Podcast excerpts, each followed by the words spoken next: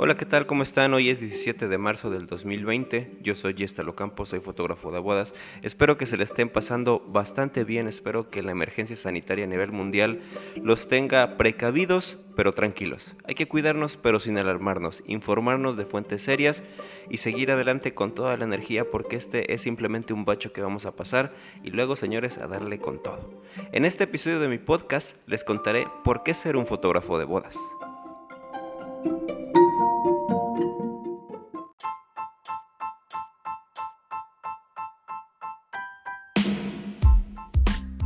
Comenzaré con una definición, muy a mis palabras, de la fotografía de boda, ya que como tal, eh, la fotografía de boda como género de la fotografía, dudo bastante que exista en los libros de, de estudio de fotografía.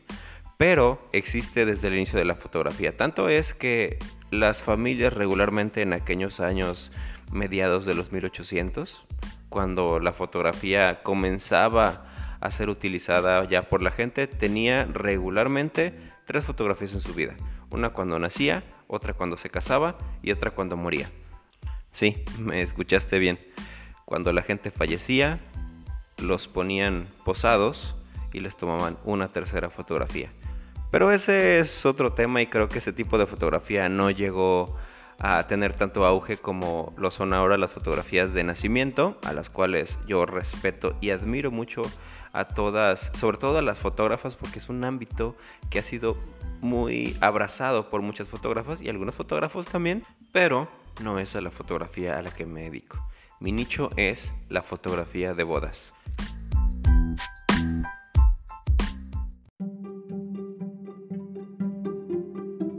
Corría el año de 1854.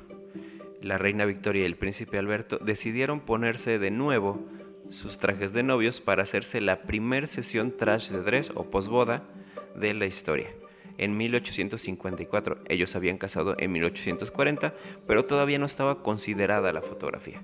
Así que esta es la primera fotografía de boda de la historia. Ahora, en este 2020, la fotografía de boda es uno de los aspectos que más tiempo le llevan decidir a los novios. Sabemos bien que el matrimonio juega un rol muy importante dentro de la sociedad y es uno de los días más importantes en cada pareja. Desde civilizaciones antiquísimas como los egipcios, los celtas, los romanos, los mayas, y en la actualidad, no importando si eres judío, hindú, cristiano, ateo, es muy muy probable que te cases y es muy probable que tu boda la planees con bastante calma. Ahora, yo soy fotógrafo de bodas y tengo bastantes años de experiencia. ¿Por qué ser un fotógrafo de bodas? Punto número uno. la fotografía de bodas desarrolla bastantes tipos de fotografía. Y yo creo que de las más importantes es el fotoperiodismo. Hacer un reportaje de boda es algo apasionante. Tienes que contar historias en cada foto y lo mejor de esto es que nadie te va a decir que no le puedes tomar fotos estás haciendo periodismo sin poner en riesgo tu vida, sin poner en riesgo tu equipo o no demasiado, a lo mejor no más del normal, y estás disfrutando de tu trabajo. Por eso yo amo hacer fotoperiodismo en las bodas. El siguiente aspecto es la fotografía de producto.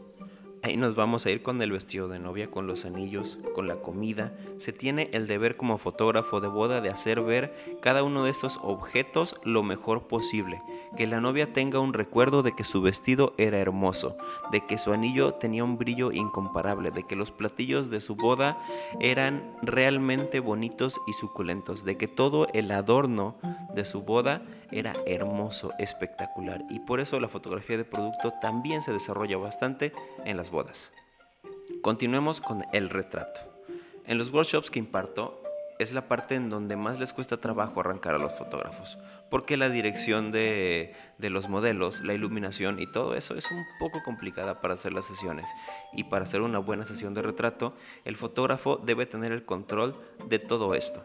Ya les explicaré en algún otro episodio de este podcast lo que yo considero mejor para hacer un retrato. Pero si quieres ser fotógrafo de bodas, tus retratos deben ser geniales. La fotografía de arquitectura también es un aspecto bastante importante dentro de la fotografía de boda, ya que no va a ser lo mismo que tú hagas una fotografía solo por hacerla en una iglesia o en la hacienda donde va a ser en el edificio o en el hotel donde se está llevando a cabo el festejo, a que con conocimientos de fotografía de arquitectura hagas que cada uno de estos sitios luzcan lo mejor posible.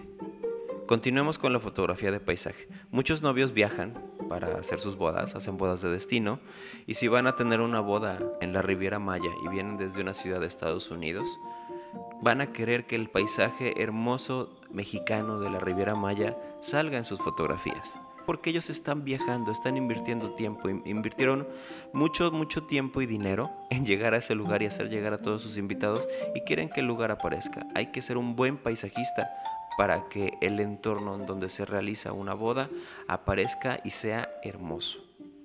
Estos son los aspectos que a mí se me ocurren que es necesario desarrollar para ser un buen fotógrafo de bodas y no le encuentro ninguna desventaja a estudiar y aprender para ser mejor en algo que es mi modo de vida.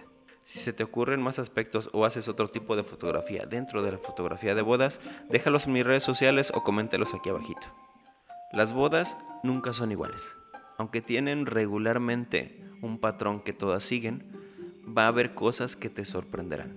Y si estás a las vivas, puedes tener fotos que ni tú te las vas a creer. Y mi amigo, mi amiga fotógrafa, cuando sientas que no hay, pasa nada en la boda y que te estás aburriendo, salte de ahí, vete hacia afuera. Posiblemente el cielo está estrellado, hermoso y puedo hacer una fotografía nocturna que los novios van a adorar. Y nos vamos aún más allá con la imaginación poniendo la escena en donde tú sales, estás haciendo esa foto nocturna y en una de las esquinas sale la camioneta donde los mariachis se están afinando porque van a llegar a tocar la sorpresa que le tiene el novio a la novia. Esas partes son las que me encantan de una boda, que las sorpresas siempre están ahí. otra situación que a mí me agrada enormemente es nuestro equipo fotográfico. Tenemos que invertir, entre comillas, en cámaras, en lentes, en computadoras, en cursos, en aprender. Pero la verdad, si yo no fuera fotógrafo, igual me encantaría invertir en cámaras, en cursos, en computadoras, en lentes, en flashes. El equipo fotográfico son como nuestros juguetes, así que no nos podemos quejar por esa parte. Y al final, lo que yo considero más importante es que conoces a personas muy distintas, muy divertidas, muy interesantes y llegas a su vida en uno de los momentos más importantes, cuando están más felices, cuando están a punto de cambiar su vida y eres el encargado de tener esas memorias, de hacer que cada momento que suceda se haga inmortal. Mis amigos, mis amigas, yo soy Yesta Locampo, soy fotógrafo de bodas, soy un feliz fotógrafo de bodas. Hasta luego.